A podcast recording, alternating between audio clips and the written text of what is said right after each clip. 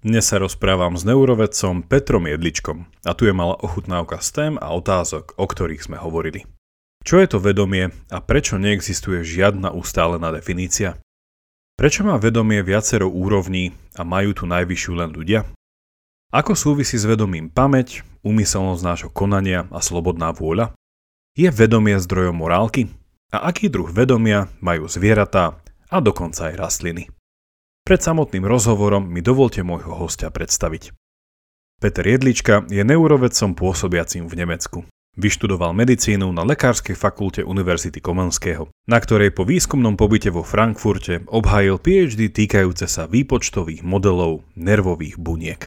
V roku 2010 získal cenu Petra Fedora za neurovedný výskum hypokampu – po zahraničných stážach v Dunidene na Novom Zélande a v Paríži sa vrátil do Frankfurtu, kde v roku 2014 získal docentúru na neuroanatómii. Od roku 2017 pôsobí ako profesor pre počítačové modelovanie v tzv. 3R centre na univerzite v Gísene. Je autorom viac ako 40 článkov v renomovaných vedeckých časopisov a k jeho hobby patrí filozofia mysle. Počúvate pravidelnú dávku, vzdelávací podcast pre zvedochtivých, ktorý vám v spolupráci so SME prinášame dvakrát týždenne. Ja som Jakub Betinský a v mojich dávkach sa pozerám na svet očami filozofie. Ak našu prácu hodnotíte pozitívne, podporte nás cez Patreon alebo priamo na náš účet a všetko info je na pravidelnadavka.sk. Veľká vďaka, vážime si to.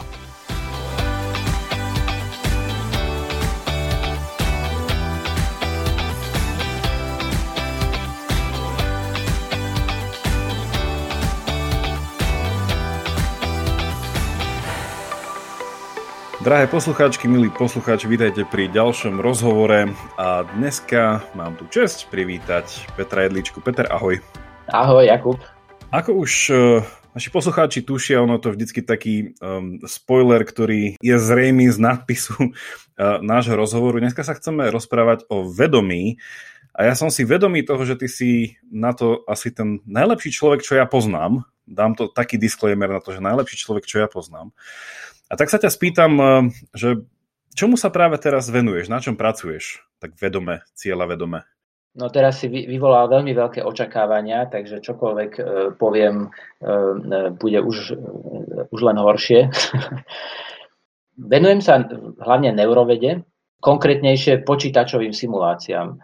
Čiže priamo, úplne priamo to s vedomím nesúvisí, ale súvisí to nepriamo s tým, že nervový systém generuje vedomie to už som proste prezradil definíciu vedomia, hej? Že vedomie je to, čo nervový systém generuje. No to je zložitejšie. E, problém vedomia je v tom, že je to, nie je to čisto prírodovedecký problém. E, pretože prírodná veda skúma veci, ktoré sa dajú nejako objektivizovať. No a vedomie sa dá objektivizovať len do istej miery. Lebo ako sa dá skúmať vedomie? Nedá sa priamo merať. Dá sa napríklad nepriamo dozvedieť od niekoho, E, kto má nejaké vedomé stavy, tak cez introspekciu ten človek vidí do seba, vidí tie vedomé stavy a môže mi o nich niečo povedať. Čiže takým spôsobom nepriamým sa to dá skúmať, ale je to veľmi ťažké skúmať. Tak vedeli by sme začať s nejakou pracovnou definíciou, že ja môžem dať, e, že taký ten reálny spoiler, ktorý môžem dať, ktorý nevyplýval z nadpisu, je, že dneska by sme to chceli takým, e, takým oblúkom, alebo možno takým kruhovým oblúkom potiahnuť od ľudského vedomia k vedomiu zvierat, k vedomiu rastlín. A slúbil si, že čo aj vedomie minerálov a neživých vecí? Či to ešte... Tam, to až zase v budúcom rozhovore?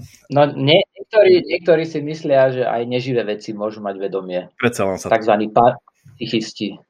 Pán psychisti. Ne, neviem, neviem, čo oni robia, keď držia, neviem, keď píšu do klávesnice, alebo neviem, že pozerajú na počítač. Že... Uh, dobre, ale... Píšu, píšu asi veľmi jemne. To je ten čistopis, či ako? Či krásopis? Uh, uh, skúsme, skúsme len tak ponúknuť, že to nemusí byť vôbec definitívne a teda uzavreté, ale nejaký náčrt teda tej definície, že s čím sa dneska pracuje, že čo toto vedomie je. No asi ťa sklamem, lebo neexistuje nejaká všeobecne prijatá definícia vedomia. A to je asi aj ten problém, lebo keďže sa to ťažko definuje, ťažko sa to meria, tak sa to dá veľmi ťažko uchopiť. A z toho vyplýva aj to, že tie teórie vedomia, ktoré máme, sú veľmi rozdielne a keď, keby si urobil nejakú anketu u prírodných vedcov, u neurobiológov, psychológov, tak by si asi dostal veľmi odlišné odpovede, ktoré siahajú naozaj od, od panpsychizmu, teda od názoru, že, že vedomé môžu byť aj, aj neživé atómy, um, až po popieračov vedomia, ktorí povedia, že vedomie to je len taký epifenomén, uh, ktorý je generovaný mozgom, ale v podstate nemá žiaden vplyv na naše správanie. Aká je tvoja nejaká pracovná definícia? A moja definícia, ja som asi niekde, ja som asi v tomto centrista, um, teda ja si myslím, že vedomie sa dá skúmať e, prírodovedecky, ale nedá sa skúmať e, na ňom všetko. Teda tie tzv. ťažké problémy vedomia, um, ktoré spomenul alebo definoval filozof Chalmers, teda to subjektívne vnímanie, tie sa dajú veľmi ťažko skúmať, alebo možno sa nedajú vôbec skúmať vedecky, ale zase iné, iné aspekty vedomia sa dajú veľmi dobre skúmať, napríklad e, ktoré stavy mozgu sú vedomé, um, uh-huh.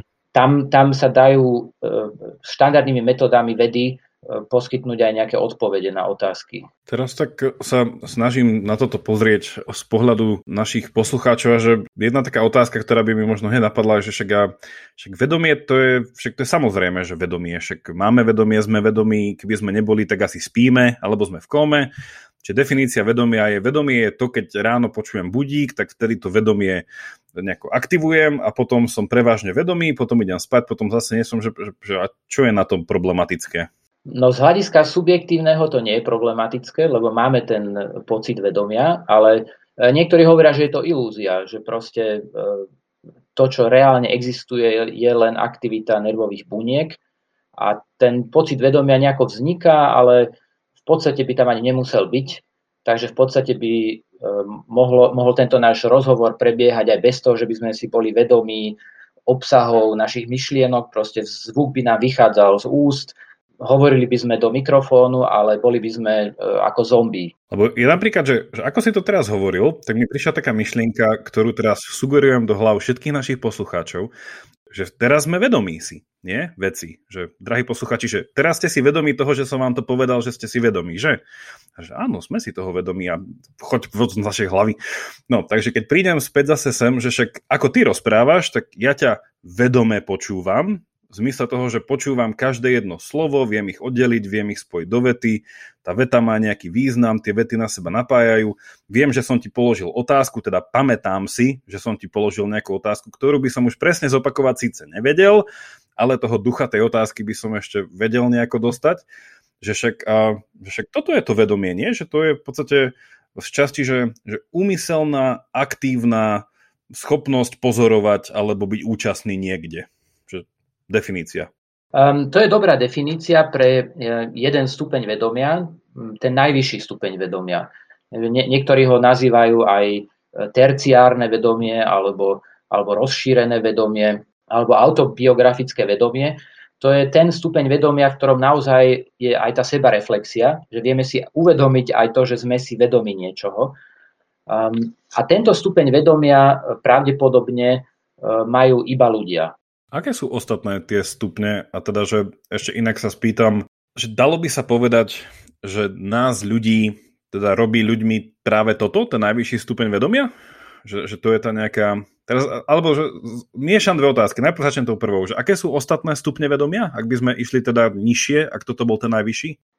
No, existujú rôzne klasifikácie, ale e, veľmi často sa to rozdeľuje na tri stupne vedomia. Jeden stupeň je ten, ktorý sme už spomenuli, nejaké také samo e, reflexívne vedomie alebo seba, kde je už aj to uvedomenie si samého seba, e, kde máme nejaké spomienky, vieme plánovať do budúcnosti, máme e, nejaký model samého seba. A potom sekundárne vedomie, alebo niektorí, napríklad neurovedec Damasio, ho nazývajú ako centrálne vedomie alebo core consciousness, to je prítomné u, u takých bytostí alebo systémov alebo zvierat, ktoré majú model seba, um, ale nemajú, nie je to autobiografický model, čiže nemajú dlhodobú pamäť, dlhodobé spomienky, nevedia plánovať, čiže žijú tu a teraz. No a potom, potom ešte existuje primárne vedomie podľa tejto klasifikácie a tam by išlo o, o nejaké senzorické vnemy, teda nejaké vnímanie e, zmyslové, ale bez modelu samého seba. Čiže ten nejaký systém alebo zviera by si uvedomovalo nejaké zmyslové vnemy, ale e, nevedelo by, že, že ono je to, ktoré si to uvedomuje. Čiže ja by som ho možno nazval aj, že LS vedomie podľa Lasicu a Satinského, lebo oni mali nejaký dialog, kde, kde hovorili, že, že a, a neuveriteľné, aké hlúpe sú tie sliepky. Že behá to po dvore a hadam ani nevie, že je sliepka. Čiže ak, ak sliepka vníma niečo, ale nevie o tom, že je sliepka, tak to by bolo to primárne vedomie. Ako si to hovoril, mi to v mojom, nechcem povedať vedomí, ale mi to do môjho vedomia z pamäte uh, mi prišla spomienka myšlienková, uh, že však v niečom sa to podobá na to, ako Aristoteles akože delil duše, že, že duša je tiež niečo, čo má úrovne, čo teda veľakrát ľuďom, ktorí veria v dušu, príde zvláštne, že však, však asi má byť iba jedna duša a potom zrazu je viacej duší teda, že rôzne, rôzne teda, že tie levely duše, že lepšia, horšia, tak niečo. A on teda tiež hovoril, že tá primárna duša, ktorú majú teda rastliny, nie, že to je tá, že príjma výživu, vie ju spracovať, vie sa rozmnožovať, ale nevie sa až tak veľmi pohybovať a nevie cítiť. Aj. Potom je tá zvieracia dušia, tak proste má všetko to, čo predtým, plus teda, ako si ty povedal, že má tu nejakú senzorickú schopnosť, teda nesenzorickú, že nejakú tú zmyslovú, aj, že cíti v tomto. A potom je tá, tá ľudská duša, ktorá by povedal, že presne, to je tá, tá, tá dvojka, trojka, čo si spomenul v tom vedomí, že to je na jednej strane takéto ja, to, to je nejaký ten, ten centrálny systém, ale súčasne je to ten autobiografický systém. Teda, že v niečom to už predpokladá, že je nás viac. Že to vzniká nejakou výmenou alebo oťukávaním sa proste tak nejako dialekticky, že, že prečo sa to podobá? Um, no celkom to sedí na, na uh, túto Aristotelovú klasifikáciu. Um, asi sa to podobá preto, lebo už vtedy mali ľudia celkom dobrú intuíciu o vedomí. Ale nie je to jediná možná klasifikácia. Niektorí ľudia to zadelujú ešte na štyri podskupiny, ale zhruba, zhruba to sedí. Ale čo sa najnovšie vedci hádajú alebo v čom vedú polemiku, je napríklad to, že či primárne vedomie, ktoré pravdepodobne existuje u, u nižších živočíchov, že či neexistuje aj e, napríklad u u, u rastlín, mm. alebo u, e, u veľmi jednoduchých živočíchov, u, u jednobunkovcov napríklad. Čiže existuje zase, ako som spomenul, veľ, e, veľmi široké spektrum názorov mm-hmm. od, od vedcov, ktorí tvrdia, že, že iba človek má to vyššie rozšírené vedomie so sebareflexiou a možno u opíc a možno u, u, u hlodavcov existuje to centrálne vedomie a až po, až po názory, že vedomie majú jednobunkovce. Ja sa skúsim tú moju otázku spýtať ešte inak a priamejšie, že je vedomie to, čo zvykli ľudia nazývať duša? No pojem duše je problematický, e, pretože e, vystupuje aj v teológii a vtedy sa zaktivujú mnohým ľuďom e, mnohé predsudky. Takže ja nemám problém s pojmom duša, ale je asi jednoduchšie používať slovo mysel, ale väčšinou sa myslí niečo podobné. Čiže bo, je to podobné teda? Že ak by niekto prišiel s tým a povedal, že OK, že z toho, čo sme práve teraz za tých 10 minút povedali, že zdá sa, že to niekomu objasnilo to, ako rozmýšľal nad dušou ľudskou, že OK, že vlastne duša je to, že, že keď sa zoberie ten teologický narratív, že to bolo to vdýchnuté do človeka, teda ak to zoberieme ešte tak, tak, ešte tak starodávnejšie, to, to je to nie, s čím sa narodil, ale čo až v istú dobu prišlo. aj keď vlastne tam zase začneme rozlišovať medzi tou tzv. dušou a duchom, že teda, že keby tam mal byť ešte nejaký duch ľudský.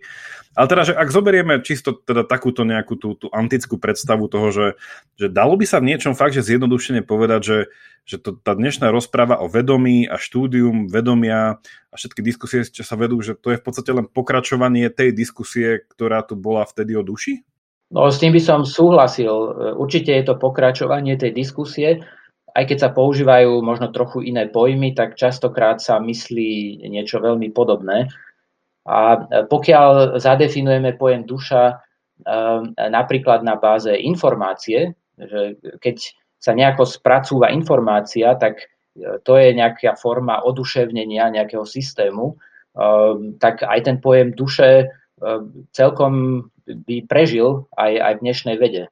Ja chcem aj týmto pozdraviť um, Ligu za duševné zdravie, keďže sme v istom uh, spolupracujúcom vzťahu, že, že, že tiež je taká otázka, že to je taká praktická, keď hovoríme teda o tej duši a o vedomí, a teda, že v niečom, a teraz sa to možno ešte ukáže v zaujímavejšom svetle, že, že ako by si teda, teraz to tak využijem, že ťa tu mám, že ako by si ty poradil, hej, že, že ako lepšie v dnešnej dobe vysvetliť nejaký fenomén toho, čo nazývame, že, že duševné choroby alebo poruchy.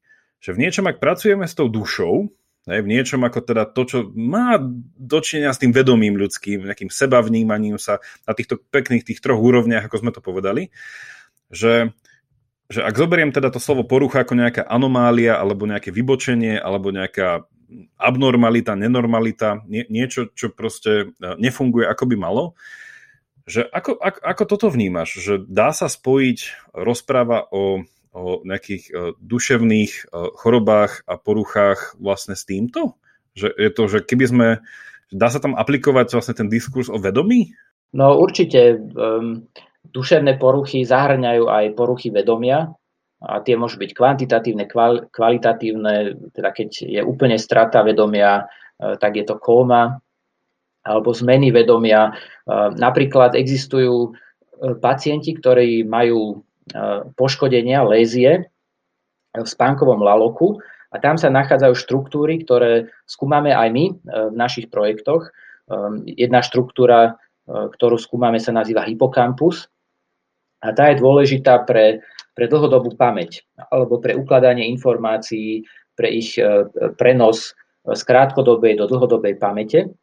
Čiže v podstate dalo by sa povedať, že to hrá nejakú úlohu e, pri tom autobiografickom vedomí, teda vo vedomí, kde, kde máme nejaké spomienky. A, a ak tieto štruktúry sú poškodené, tak sa tá pamäť poškodí.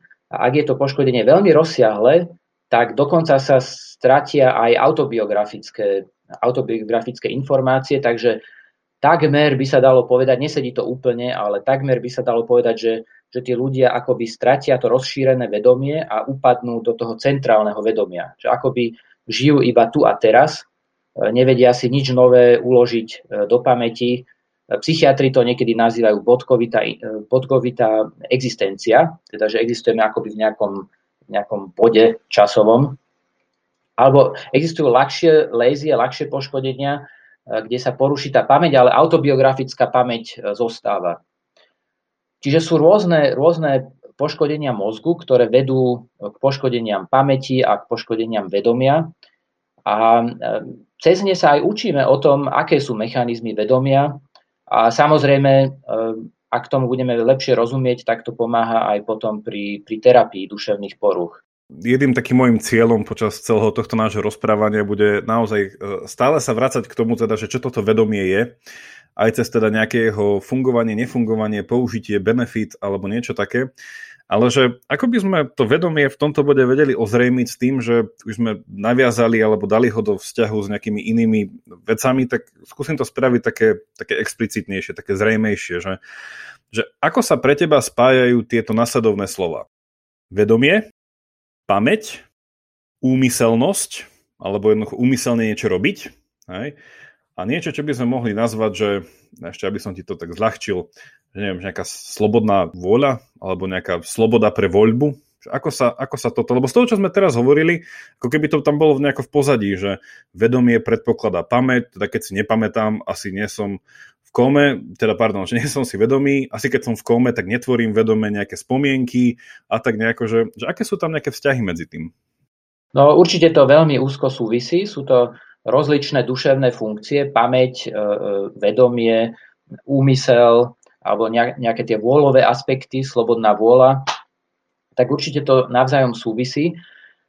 Ja by som povedal, že v podstate všetky tieto koncepty sú možné iba v tom vyššom, uh, vyššom stupni vedomia, teda v tom rozšírenom vedomí, pretože bez toho, že by sme mali nejakú dlhodobejšiu pamäť a bez toho, že by sme mali nejaký, nejaký pojem o budúcnosti, tak nemôžeme mať úmysel urobiť niečo v budúcnosti. Aspoň teda nie vedomý. Čiže určite, určite to navzájom súvisí, tieto pojmy. Otázne je, že ako tieto pojmy potom vedecky presnejšie zadefinovať, lebo na tej fenomenálnej úrovni, na úrovni psychologickej sa to dá celkom dobre definovať a tomu aj celkom dobre rozumieme a vieme aj napríklad čo sa týka pamäti, že ktoré časti mozgu súvisia s ktorou pamäťou, lebo existuje viac ako jeden druh pamäti. Napríklad to, čo si ty spomínal, tie pojmy, tak e, keď sú to nejaké vedomé úmysly, tak tam používame tzv. explicitnú pamäť. Čiže to je pamäť, ktorú, ktorú, alebo spomienky, ktoré vieme nejako verbalizovať. Čiže a už prichádza ďalší pojem, ktorý teba poteší, a to je pojem jazyka. Čiže ten tiež súvisí s touto treťou najvyššou stupňou vedomia a mnohí teda tvrdia, že u zvierat e, jazyk neexistuje a existuje samozrejme komunikácia, ale nie je symbolická komunikácia, ktorú nazývame jazyk. Čo bolo skôr, vedomie či jazyk? No, to je veľmi, veľmi, veľmi ťažká otázka. A my, asi to asi nevie nikto, čo bolo skôr. Ale určite to spolu súvisí. Dá sa špekulovať, že, že tieto fenomény sa objavili um, asi až na úrovni homo habilis alebo homo sapiens, teda keď máme nejaké, nejaké uh, doklady uh, vytvárania nejakých artefaktov a, a keď sa objavila už nejaká kultúra, tak dá sa predpokladať, že, že tam už bol uh, aj nejaký jazyk. Ale samozrejme do detajlov sa nevie, ako toto všetko vzniklo a je to stále veľká záhada. A takisto je veľmi ťažké povedať, že do akej miery tieto fenomény sú prítomné u zvierat. Asi to najvyššie vedomie e, asi u tých zvierat nebude, také naozaj, že seba reflektívne vedomie, um, ale ten druhý typ vedomia, alebo tá druhá úroveň, to centrálne vedomie, je veľmi pravdepodobne prítomné u, napríklad u opíc a možno aj u iných zvierat. Možno, možno by ťa zaujímalo, že ako, ako sa to dá zistiť. A to je vlastne veľmi dôležité si uvedomiť, že že z hľadiska vedy, teda prírodnej vedy, je veľmi ťažké hovoriť o týchto veciach, lebo musí človek mať nejakú metódu, ako to vedomie odhadnúť. No a napríklad to centrálne vedomie sa dá napríklad odhadnúť pravdepodobne tzv. zrkadlovým testom. Že keď nejaké zviera je pred zrkadlom ak sa v ňom spozná, ja neviem, dá si nejakú ozdobu na hlavu alebo, alebo keď mu dáme značku na, na tvár, tak sa z, z, bude snažiť tú značku dať preč. E, takzvaný mark test alebo, e, alebo rouge test. No a tento test e, je napríklad u opíc, opíce sa to vedia naučiť, napríklad šimpanzi, ale zase existujú skeptici, ktorí by povedali, že ide len o veľmi komplexné, ale nevedomé reakcie. Že existujú stále aj, aj takéto názory. Uh-huh.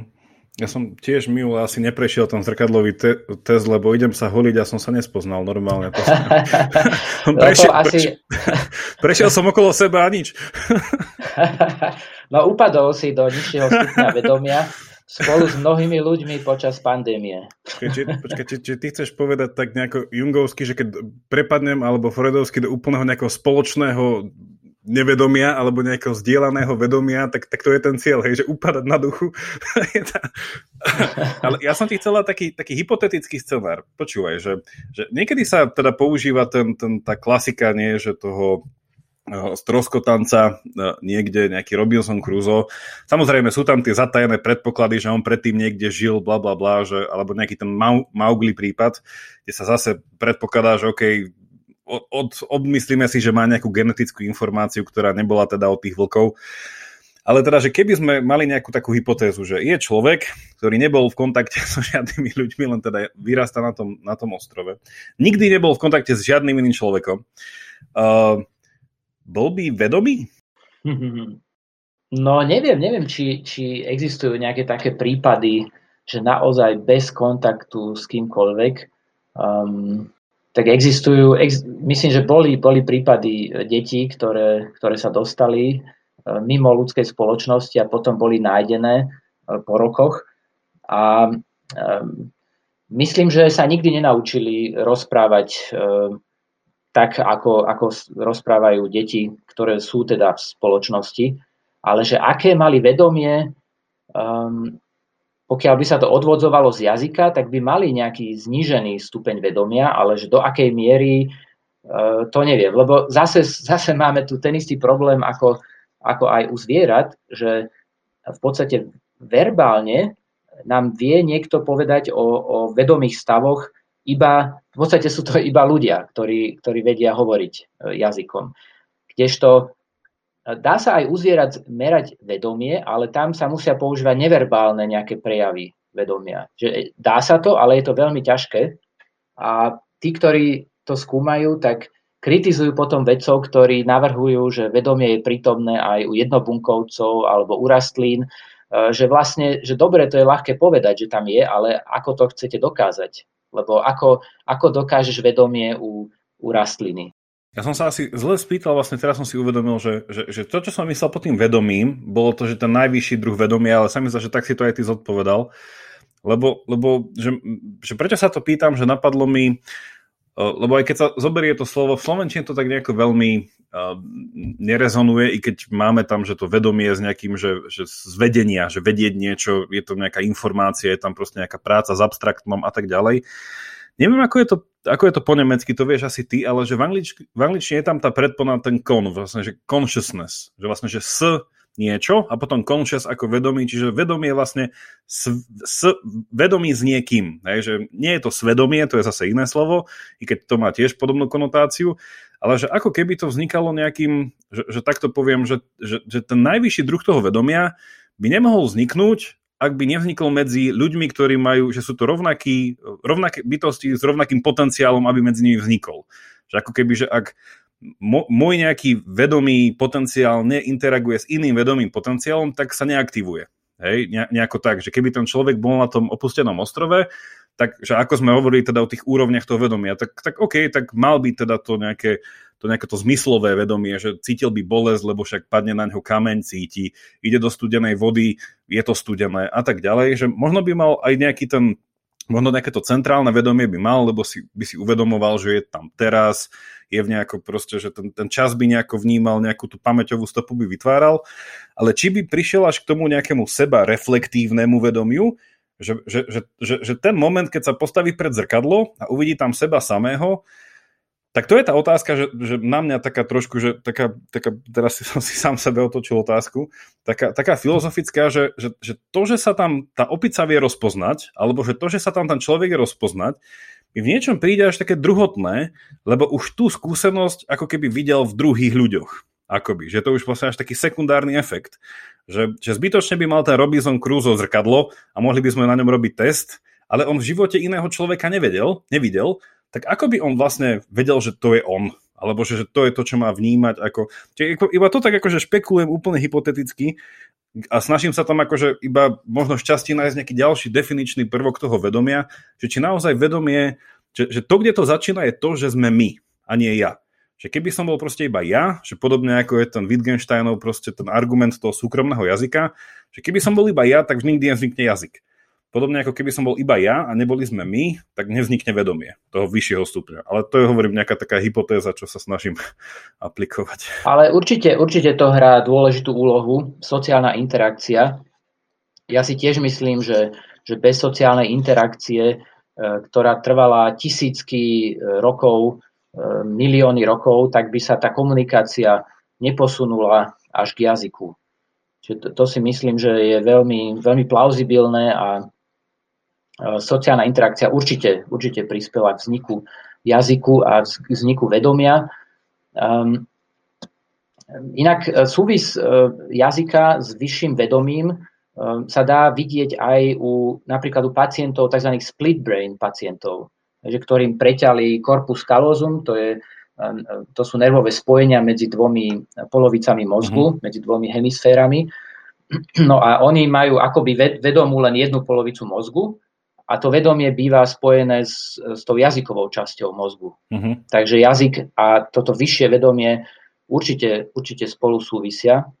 Ďalej mi takže napadá v tom smerovaní, teda, že um, ako bolo predznačené, že posúvame sa pomaly aj k tým zvieratám a že, že taký most medzi tým celým je, že um, Takže je taká, že ja som vlastne učil v rámci jedného kurzu, čo sme mali v Anglicku, teda v rámci etiky, tak sme mali tiež, že, že, že zvieraciu etiku, alebo po slovensky asi lepšie, že etiku zvierat, alebo tak. A potom tiež, že environmentálnu etiku.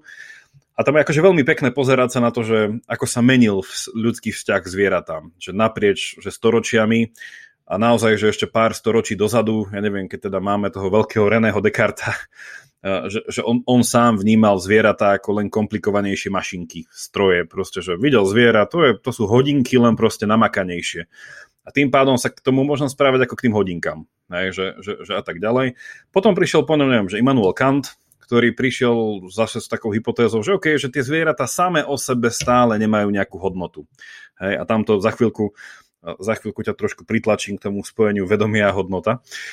Ale teda, že, že Kant povedal o tom, že ale majú druhotnú hodnotu. Nemajú primárnu, ako my, lebo u Kanta hodnota vznikala z toho, že máš tu tvoje racionálne ja, ktoré vie byť proste zákonodárcom a tým pádom si autonómny a máš tu svoju tú sebahybnosť, ale tú morálnu. Nielen, že sa hýbeš v priestore, ale vieš sa hýbať aj, akože si, si aj morálne svojbytný. Máš nejakú slobodnú voľu, vieš si byť zdrojcom vlastných pravidiel. To zvieratá nemôžu. Ale, čo by povedal Kant, aj tak sa k ním musíme správať dobre, lebo to, keby sme sa k ním správali zle, sa odráža potom na nás samých. Čiže má vlastne tú druhotnú zodpovednosť. No a potom sa to vlastne začalo prekláňať a to je vlastne otázka, že ktorá smeruje k tebe, že, že v niečom naozaj, že aj s neurovedou a s takým hlbším hľadom do toho, že opäť použijúc tú Descartovú analogiu, že ako vo vnútri fungujú aj zvieratá.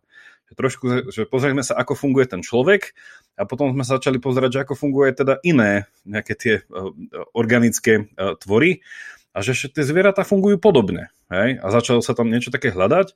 No a vlastne ten, ja hovorím, že status quo, ale že ten už ten, ešte od Kanta o nejakých pár storočí ďalej, vlastne už to, čo nachádzame, neviem, u, u Petra Singera, tak je naozaj také, že, že, že, že ako keby tá štartovacia pozícia je vlastne v tom, že je uznané, že aj zvieratá majú to, čo si nazval to primárne vedomie, že cítia, že sú proste tie sentient beings, že sú to vlastne že bytosti, ktoré sú cítiace, z čoho pre Singera vyplýva hneď prvý morálny fakt, ktorý nazýva, že a preto majú nejaký základný záujem.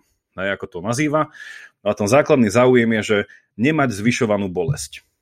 Hej, že, že každé cítiace tvore, stvorenie, a môže to byť teda čokoľvek, hej, ak sú to aj rastliny, tak aj rastliny, má úplne primárny záujem to, aby nebola zvyšovaná proste jeho, jeho, jeho utrpenie, takto povedané. No a vlastne od toho sa dá potom vystavať, ako si aj ty hovoril, že ten Singerov argument opäť, ako aj podobne pri Aristotelovi, ide cez také, také, také tie uh, centrálne uh, kruhy, sústredné, kde sa vlastne rozširuje taká tá sféra toho morálna, že potom tie, tie zvieratá, ktoré majú ešte, ešte viac a ešte viacej a ešte viacej, až sú potom nejaké veľmi podobné človeku, ktoré už nemôžeme ani zabiť bezbolesne, lebo majú ešte vyššie záujmy a tak ďalej. No a tá otázka je, že, že či vnímaš, že, že aj toto štúdium vedomia je možno presne to, čo nejako mení náš pohľad na zvieratá. Hovorím, že predtým pri Descartovi, pri Kantovi sa toto neštudovalo, lebo proste to ešte nebola vec, hej? Um, že ani Nietzsche samotný, i keď už on mal tam taký náznak tej environmentálnej etiky, ale ešte ani vtedy, koncom 19. storočia, toto nebola vec. Že vidíš tam nejakú viac ako koreláciu? No určite je teraz sa venuje zvieratám väčšia pozornosť, um, ako napríklad v dobe Descarta. Možno by sa dalo povedať, že, že to bola trochu uh, taký regres, že to bol keďže Aristoteles mal trošku sofistikovanejšiu teóriu e, s tými tromi stupňami a Descartes to proste roz, rozdelil na buď teda e, si vedomý alebo si stroj.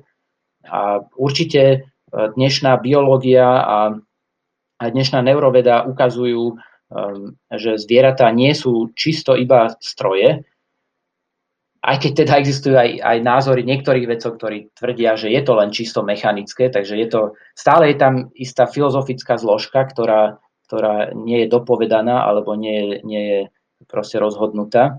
No problém u, problém u Petra e, Singera a u týchto teórií je, že e, všetci, všetci asi súhlasíme s tým, že e, zvieratá vnímajú bolesť, ale otázne je, že nakoľko je to vedomé a, že, a u ktorých zvierat. A na to existujú veľmi rôzne názory. Proste zase od, e, od tých, ktorí tvrdia, že dokonca jednobúkovce vedia vnímať a teda majú nejaké také primárne vedomie, by sa dalo povedať, alebo nejakú základnú citlivosť alebo vnímavosť. Ale je to samozrejme veľmi ťažké nejako empiricky dokázať alebo odmerať, lebo um, napríklad ako, ako dokážeme zmerať vnímavosť u, napríklad u meňavky, u améby.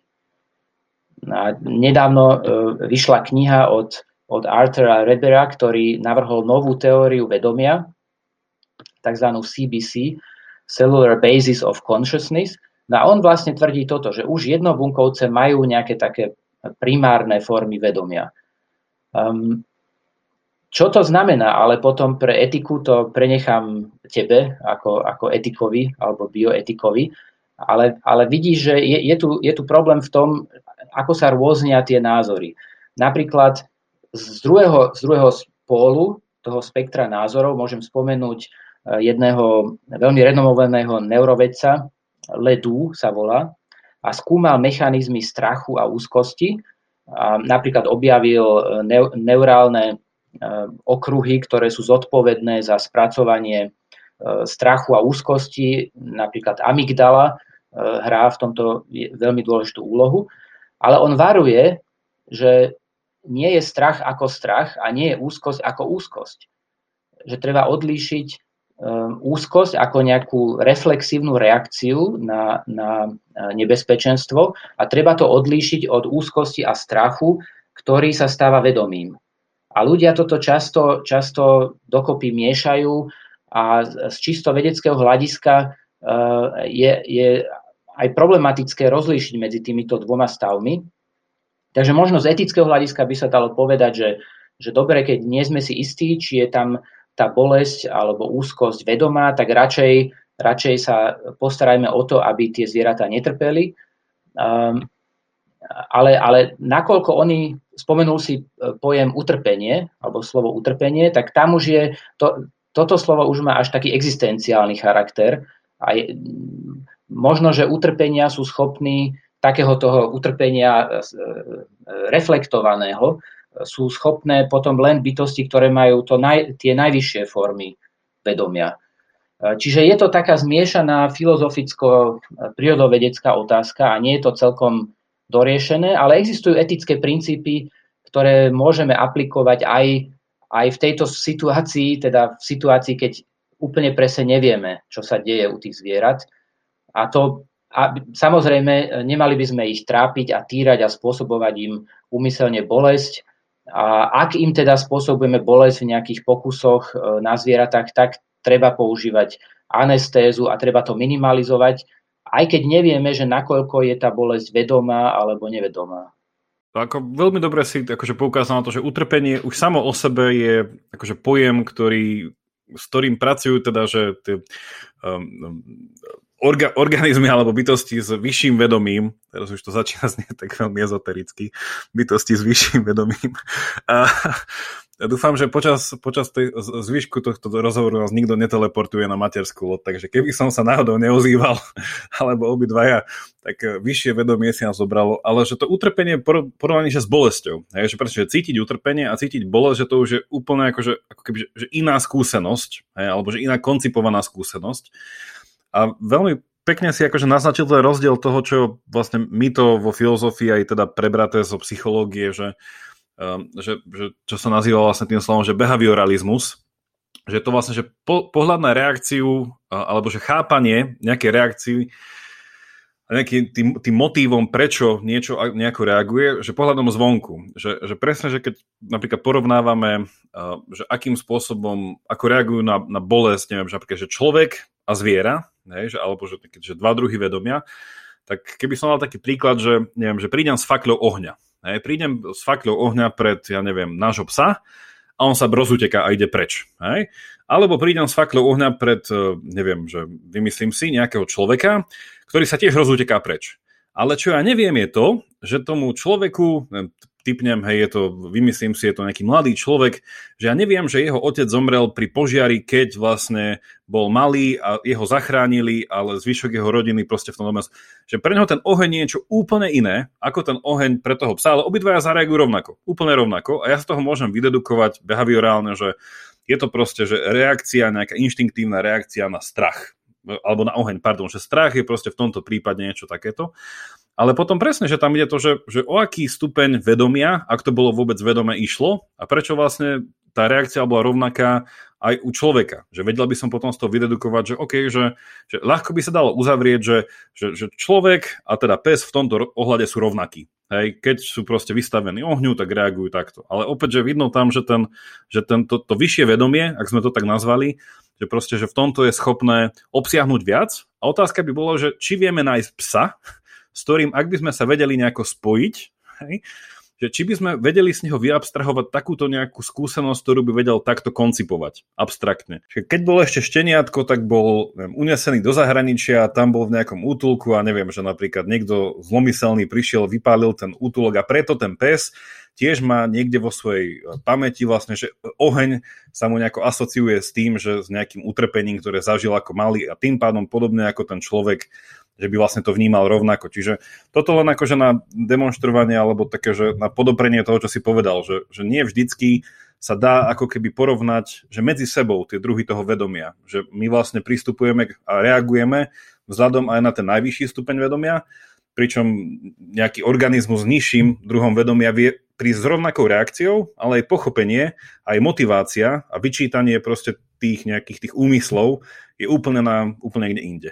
Áno, to bol veľmi dobrý príklad, pretože pravdepodobne u toho psíka um, je nejaká spomienka, nejaká pamäť uložená na, na ten traumatický zážitok s nejakým ohňom, ale je málo pravdepodobné, že si vie ten psík potom, keď, keď sa bojí ohňa, teda v budúcnosti, je málo pravdepodobné, že on si vyvoláva tú spomienku vedome.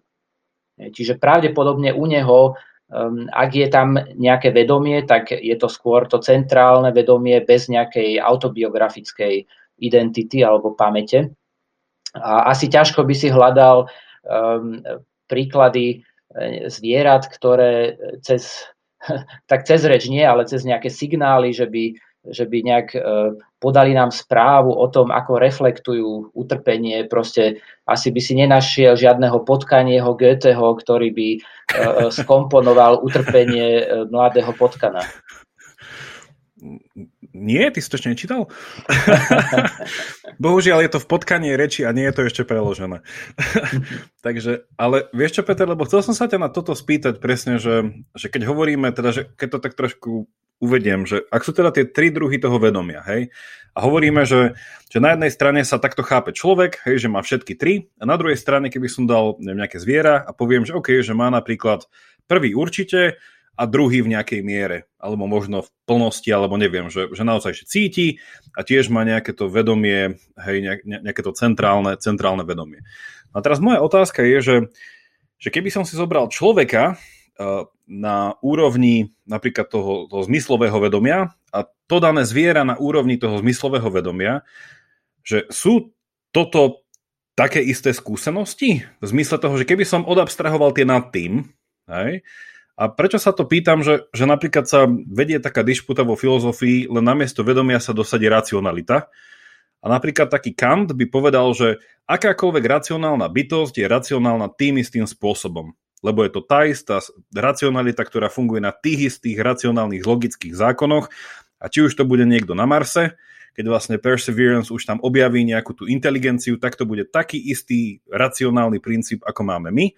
Na druhej strane sú ľudia, ktorí sú viacej aristotelovskí v tomto a potom sú, že napríklad škótsky filozof McIntyre, tak on by povedal, že nie, že medzidruhovo sa racionalita ší, líši nie len čo do stupňa, ale aj čo dru- druhu.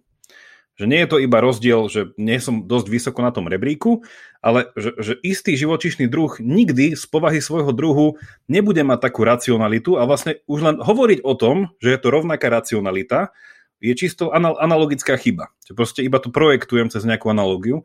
A tá otázka teda je, že, že či aj vedomie takto nejako, a hlavne teda vo vzťahu výskumu vedomia, či už teda zvierat alebo rastlín, že, že snažíme sa tam objaviť niečo nám vlastné, alebo nevyhnutne objavujeme niečo, čo je nekompatibilné s tým, aký sme.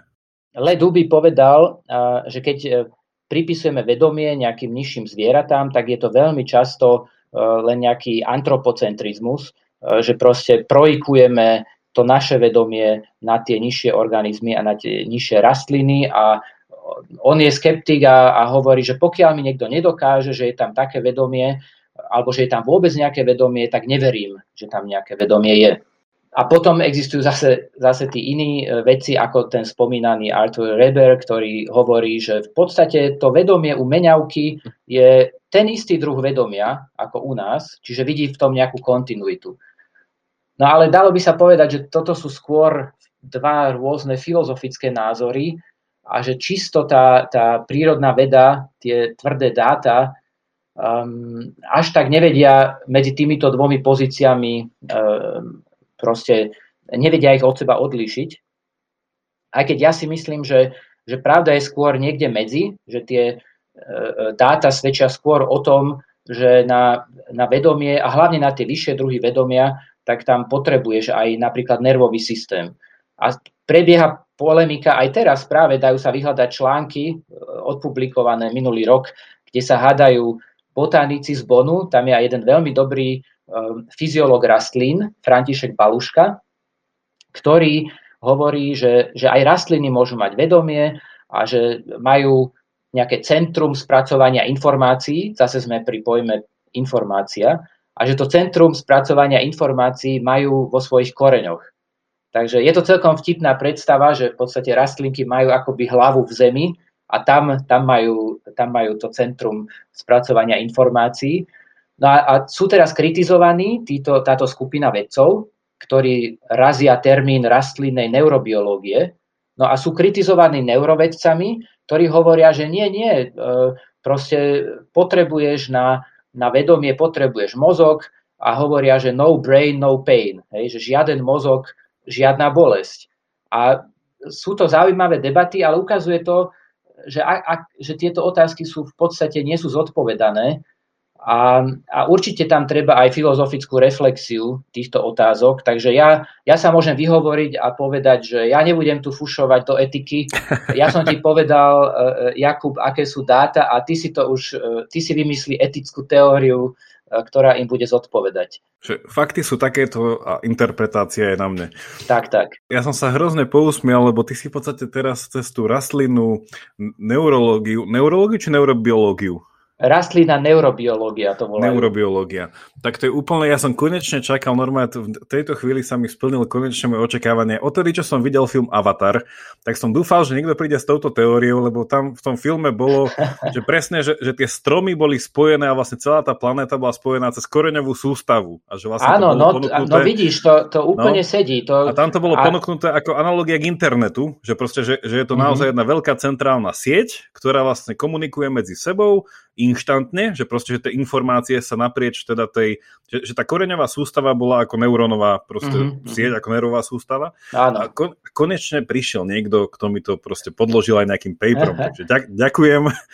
A keby jedným, keby jedným, o tom je celá, celá séria publikácií, hovorím, ak si, ak si vyhľadáš František Baluška, a sú to mm-hmm. veľmi zaujímavé články, pretože on tam predkladá e, molekulárne argumenty, ako, ako tá signalizácia môže prebiehať. A naozaj e, rastliny sa správajú v istom zmysle ako sociálne organizmy a vytvárajú sociálne siete a vedia varovať inú rastlinu o tom, že sa blíži nejaký predátor, nejaké nebezpečenstvo.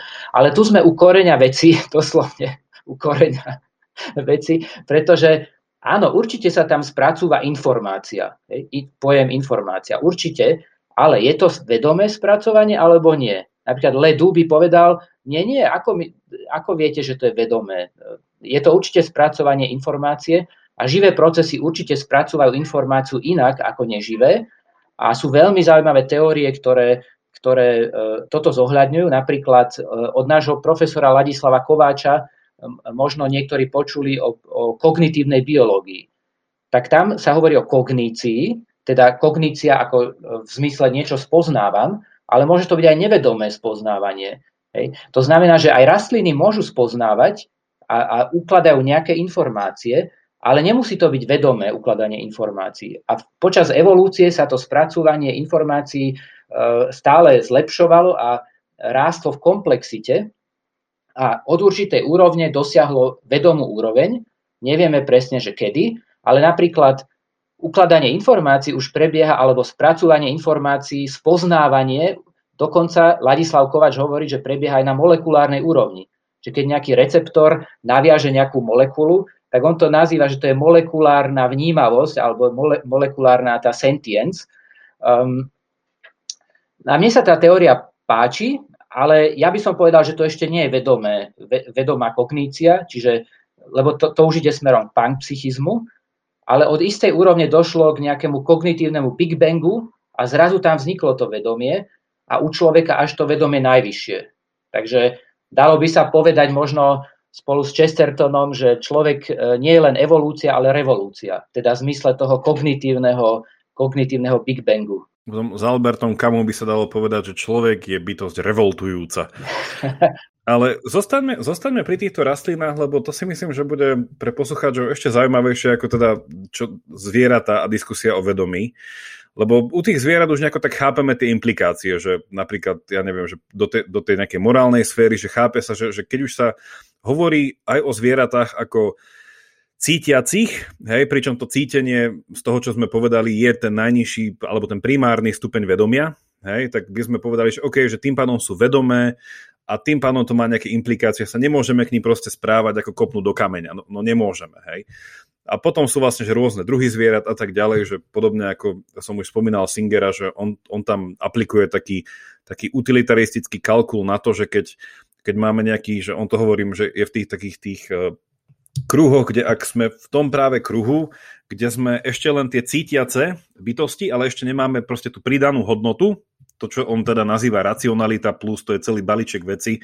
Ale hovorím teda v tom, ako my o tom dneska hovoríme, tak by to bola úroveň 2 až 3 tak on vlastne hovorí, že, že, že my z vyššej pozície sa môžeme pozrieť na ten kruh, ktorý by sme nazvali jedna, to primárne vedomie, a tam môžeme, ak to spravíme bezbolesne, zabiť úplne poriadku hociaký organizmus, len tam musí proste pracovať e, nulový zvyšok. Že jednoducho, keď niečo zabiješ, musíš pridať toľko isto. A musíš nejakým, nejakým kalkulom proste povedať, že týchto 10 sliepok, ktoré som teraz zabil, je OK a kompenzovalo sa to tým, že som zachránil líšku, ktorá bola tiež za 10 bodov a teda minus 10 plus 10 stále sme na nule. Nože toto hovorím, že pri tých zvieratách ako tak už sa... No, ale... Ja si myslím, že, že tieto teórie Singerové e, je pozitívne, že vzbudili väčšiu vnímavosť ľudí pre, e, pre zvieratá, a, a pre, preto, aby zvieratá neboli týrané, aby boli regulované veľmi prísne napríklad pokusy na zvieratách. Ale je tam problém v týchto teóriách, ale teraz ti fušujem trochu do, do etiky alebo filozofie. Nech sa páči. Pretože napríklad, keby sme to takto zadefinovali, že, že etickú hodnotu majú len bytosti, či už sú to e, zvieratá, alebo aj, dajme tomu, nejakí roboti, Eh, iba tie, ktoré majú, ja neviem, úroveň 2 eh, a 3, tak eh, mali, problém by sme mali napríklad s ľuďmi v kóme. Potom by sme mohli ľudí v kóme, alebo aj ľudí, ktorí spia, by sme mohli v podstate zabiť. Singer je vlastne v tomto veľmi kontroverzný, lebo on myslím, že tvrdí, že vyvinutý šimpanz má väčšiu hodnotu ako jednoročné dieťa, pretože to jednoročné dieťa ešte nevie dosiahnuť ten vyšší stupeň vedomia a existujú, určite vieš lepšie ako ja, že na to existujú e, protiargumenty. Áno, áno, to je tá tzv. odvrátená stránka Singerovej mince, že on na jednej strane má tieto akože, teórie, ktoré sú také, že, príťažlivé v takej tej vysvetľujúcej sile, že na jednej strane táto morálka zvierat, na druhej strane ten, tá teória tzv. efektívneho altruizmu, ale potom, že hovorím, že tie implikácie, ako ty si naznačil, že presne ten kalkulus, že ako náhle sa začne počítať, tak sa dá počítať aj proti tebe. A tým pádom sa ti isté veci buď ešte len doplňajú, ako počítačová hra, že ešte nie si ten level 12, a teraz čo? No, no keď si je, tak ako to poznáme z počítačových hier, no keď si level 1, tak si buď musíš dávať pozor na to, aby ťa niekto hneď nezabil, alebo musíš ísť s niekým, kto je už level 100 a on ťa bude chrániť. Ale stále si musíš dávať pozor a keďže je to život, tak si daj pozor, že to sa nedá reštartovať a nemáš tých životov veľa. Čiže že Singer je tiež jeden z tých žijúcich filozofov morálnych, ktorý akože e, pritlačený do logických záverov nemá problém s infanticídou alebo teda s eutanáziou aj na telesne a psychicky e, teda z nevýhodnených ľudí. Čiže to je, hovorím, odvrátená stránka Singerovej mince, ale čo som chcel vlastne týmto celým naznačiť, tým Singerom je, že, že, že ako tak, i keď je viacero teda tých prístupov, nie iba tento Singerovský, že, že ako tak, že už vieme, hej, že, že čo to znamená, ak teda zvieratá sú fakt viac ako ten dekartovský proste strojček. A teraz, ako keby sa v dnešnej dobe sme svedkami toho, že toto isté naplno, alebo naplno, začíname o tým rozmýšľať pri tých rastlinách. Hej, že, že možno aj rastliny nie sú dekartovský strojček. A mne prvé, čo mi napadlo sa ťa spýtať, že, že teda aké to bude mať praktické následky, lebo ten prvý, ktorý napadol mne, je, že legislatívne sa zakáže predaj ríľov. Lebo ty vlastne aktom preniknutia do kyprej pôdy rílom si narušil všetky práva rastlín, ktoré si vžiješ predstaviť. Lebo si proste, to je to útok na, do ich, do ich púhého bytia, že ty si narušil koreňovú sústavu, ktorá je proste ako koreňom do hlavy, či pardon, ako rílom do hlavy. Áno, presne, presne. Atakoval si ich e, priamo v tom centre sprac- spracovávania informácií. Ale tak po, polohumorne som začal, ale teda, že aké tam vidíš nejaké aplikácie tohto celého? Alebo implikácie?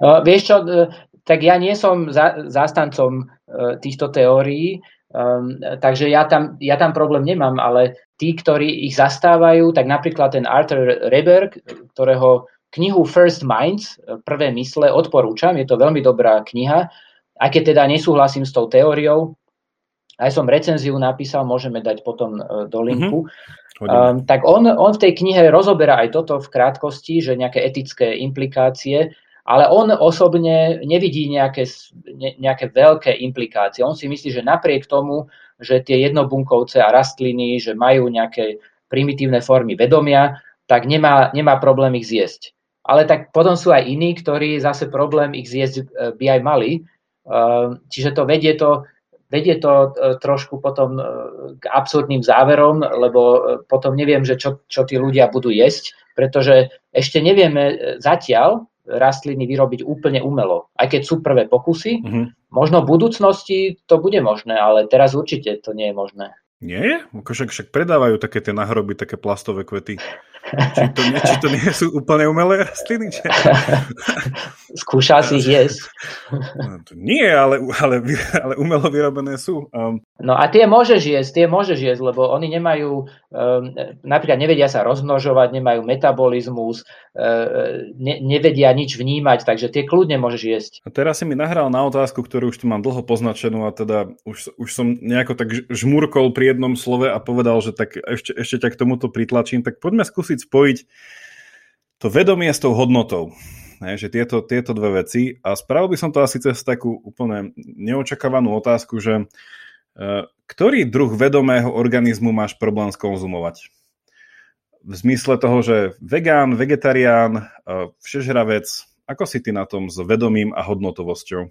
No to je, to je ťažká otázka, lebo, lebo naozaj je ťažké urobiť tú hranicu, že kde teda už začína, začína to centrálne vedomie alebo to primárne vedomie, nie je to, nie je to doriešené. Um, ale ako napríklad tie zrkadlové testy alebo napríklad testy tzv. epizodickej pamäti, teda to je pamäť, ktorá uchováva nejakú, e, nejaké udalosti, um, v podstate autobiografická pamäť, tak Nejaké experimenty ukázali, že je prítomná u opíc, je prítomná aj u nejakých hlodavcov. Takže da, dalo by sa z toho, e, dalo, dali by sa z toho vytvoriť e, etické teórie, že ktoré zvieratá ešte by sa dali zjesť a ktoré nie.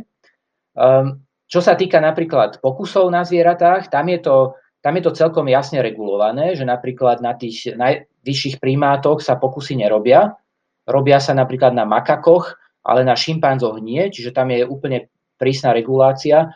Um, a ja osobne, že čo by som ešte zjedol, uh, ja nie, nie som vegetarián, čiže, čiže jem, jem meso a snažím sa jesť e, meso zvierat, ktoré boli chované teda v nejakých dalo by povedať, ľudských, ľudských podmienkach. Čiže ja som pre seba túto etickú líniu potiahol tam. Tak ja sa ťa to spýtam inak a verím, že takúto formuláciu si ešte nedostal, ale teda, že ty tým chceš povedať, že zješ vš- zjedol by si všetko, čo nedosiahlo ten ter- to terciálne vedomie. Uh. lebo, lebo vieš, že to sú tie šimpanzi, v zmysle, že už trošku to áno, atakujú. Áno, áno, tie, tie áno. makaky teda nie, že tie by sme v zmysle toho, že, že lebo, lebo to, že ich nejeme, že potom akože iná otázka je, že keď máš už taký nejaký ten, taký ten holistickejší prístup k tomu, že, že aj by si to zjedol, ale zapieraš sa, lebo je to súčasť nejakého tvojho bigger picture, hej, že že, neviem, že, že, že, že z časti vegánstvo obsahuje aj tento prvok, že vlastne ty by si mohol isté veci jesť. Ja neviem, že napríklad e, e, neviem, že nebudem jesť mandle, lebo som proti monokultúram v Kalifornii a vidím, že to má celoglobálne. Že hovorím, to nie je zviera, ale ten Áno. princíp taký, že môžeš to, ale nerobíš to pre iné. Že, že tu by si vlastne, že um, platí to? Že terciálne vedomie už nie ješ. tak terciálne vedomie sme spomenuli, že, že pravdepodobne existuje len u ľudí, takže... takže Čiže to takže platí, to, počuj, takže to áno. platí určite, to platí určite, ale u tých nižších stupňov vedomia nemám to až takto uh, domyslené. Ale ak uh, z hľadiska etického, tak uh, ja mám problém s tým, že by, že by som spôsoboval zvieratám zbytočnú bolesť, uh-huh. zbytočné trápenie, tak to určite E, určite nie. Um, ale tu vidno, že, ak, že, máme, že je nejaká taká medzera uh, medzi, medzi našou vedou, prírodnou vedou, o vedomí a medzi etikou a filozofiou. Proste existuje tu, existujú tu hro, hrozne veľa rôznych názorov, celé spektrum a neexistujú na to nejaké jednoznačné odpovede. Mm-hmm. Čiže je tam, tým pádom je tam aj priestor pre, pre subjektívne e, morálne názory. Ono v podstate sa často aj hovorí, že to je presne to, čo je, to, čo je ťažké na vedomí, je podobne je to ťažké na morálke, že ona z istého uhla pohľadu je, že nedá sa s nej vystúpiť, aby sme vykonali objektívny súd. Že podobne ako z vedomia nevieme úplne ho vypnúť a súčasne ho študovať, tak podobne aj to morálne nevieme z nás natoľko dostať von, aby sme to vyoperovali a zrazu boli amorálni, alebo nadmorálne bytosti, alebo neviem čo. Ale te, že súhlasil by si, a teda už sa blížime k záveru a ešte mám na teba poslednú otázku, že súhlasil by si minimálne s takým zjednodušením, že, že zdá sa, že ako keby ten stupeň vedomia ide priamo úmerne s, nejakým, s nejakými morálnymi reštrikciami, že, že, že ten vzťah vlastne vedomia a hodnotovosti alebo morálky že nevyhnutne nejako súvisí? Alebo by si skôr povedal, že je to také, že, že, že tá morálka je skôr taká direktívna, že, že buď veci majú tú hodnotu, alebo nemajú, ale nemalo by sa to nejako meniť vzhľadom na nejaké, neviem, či som sa dobre spýtal, ale... Myslím, že závisí to od morálneho filozofa, hej? že mm-hmm. tí, ktorí zohľadňujú vedomie v tej svojej teórii, tak samozrejme, že tam hrá úlohu a intuitívne asi teda väčšina ľudí toto zohľadňuje, a intuitívne vie, že teda ľudia majú vyšší stupeň vedomia a samozrejme aj cez introspekciu vedia, že sa, že sa vedia aj trápiť a majú utrpenie a teda nechcú spôsobovať utrpenie aj iným. Um, no to je, to, to je na dlhšiu debatu. No. Ale, ale práve, práve teraz mi napadlo, že vlastne, že vegánstvo by sa v niečom dalo zadefinovať ako, ako, ako, ako tí ako tá skupina ľudí, ktorí vlastne chcú konzumovať iba teda ten, ten nulový stupeň vedomia. Lebo ak by sa teda ukázalo, že aj rastliny majú teda ten, ten prima, to primárne vedomie, tak vegáni by sa museli vzdať aj rastlín. Neviem, že nakoľko teda huby by tam spadali, keďže huby nie sú rastliny a väčšina teda vegánskej... Spadali by tam. Hej, Hej, lebo, väčši, lebo väčšina vlastne vegánskych strav je buď soja, alebo teda nejaká hubovina. Uh, takže, no, no, bolo by to zaujímavé, ale minimálne, že, že z toho trošku vnímam, že ten trend napríklad vegánsky je presne takéto, že ideme nadol. Že čím menej vedomia, tým lepšie. V zmysle toho, lebo sa umenšuje tá bolesť. Áno, je to, je to konzistentné. Ak to spojíš s vedomím, tak potom by si nemali jesť tie huby a rastliny. Hej. Dobre, Peter, poďme, poďme k poslednej, poslednej otázke, ktorá nebude prekvapivá, skôr má tendenciu byť taká sumarizačná v tom všetkom, čo sme dneska povedali. A teda hovorili sme o vedomí tak vo všeobecnosti. Šťastí teda o tom si načrtol, že nie je to len vedecká otázka, ale v podstate vstretá sa, že z povahy toho fenoménu sa v nej stredajú viaceré, stretajú viaceré disciplíny. A hovorili sme niečo o tom ľudskom vedomí, dali sme od tohoto vedomie zvierat a rastlín.